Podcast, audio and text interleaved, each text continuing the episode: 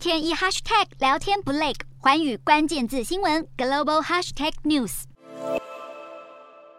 虽然欧美各国在乌俄战事上展现出支援乌克兰的举措，但是法国能源巨擘道达尔能源近日却被踢爆了，公司持有部分股权的俄罗斯天然气田为专门攻击乌克兰的俄军轰炸机提供燃料。好，根据外媒记者的追踪，他们从在西伯利亚的特摩卡尔斯托佛耶天然气田就查到有供应两座俄罗斯空军基地燃料，而主要负负责开采的俄罗斯企业当中，有百分之四十九的股份就是由道达尔能源持有。但是对于指控，道达尔能源表示，他们虽然持有股份，但并不负责经营这家俄罗斯开采企业，并且也没有表明是否要放弃当地的天然气事业。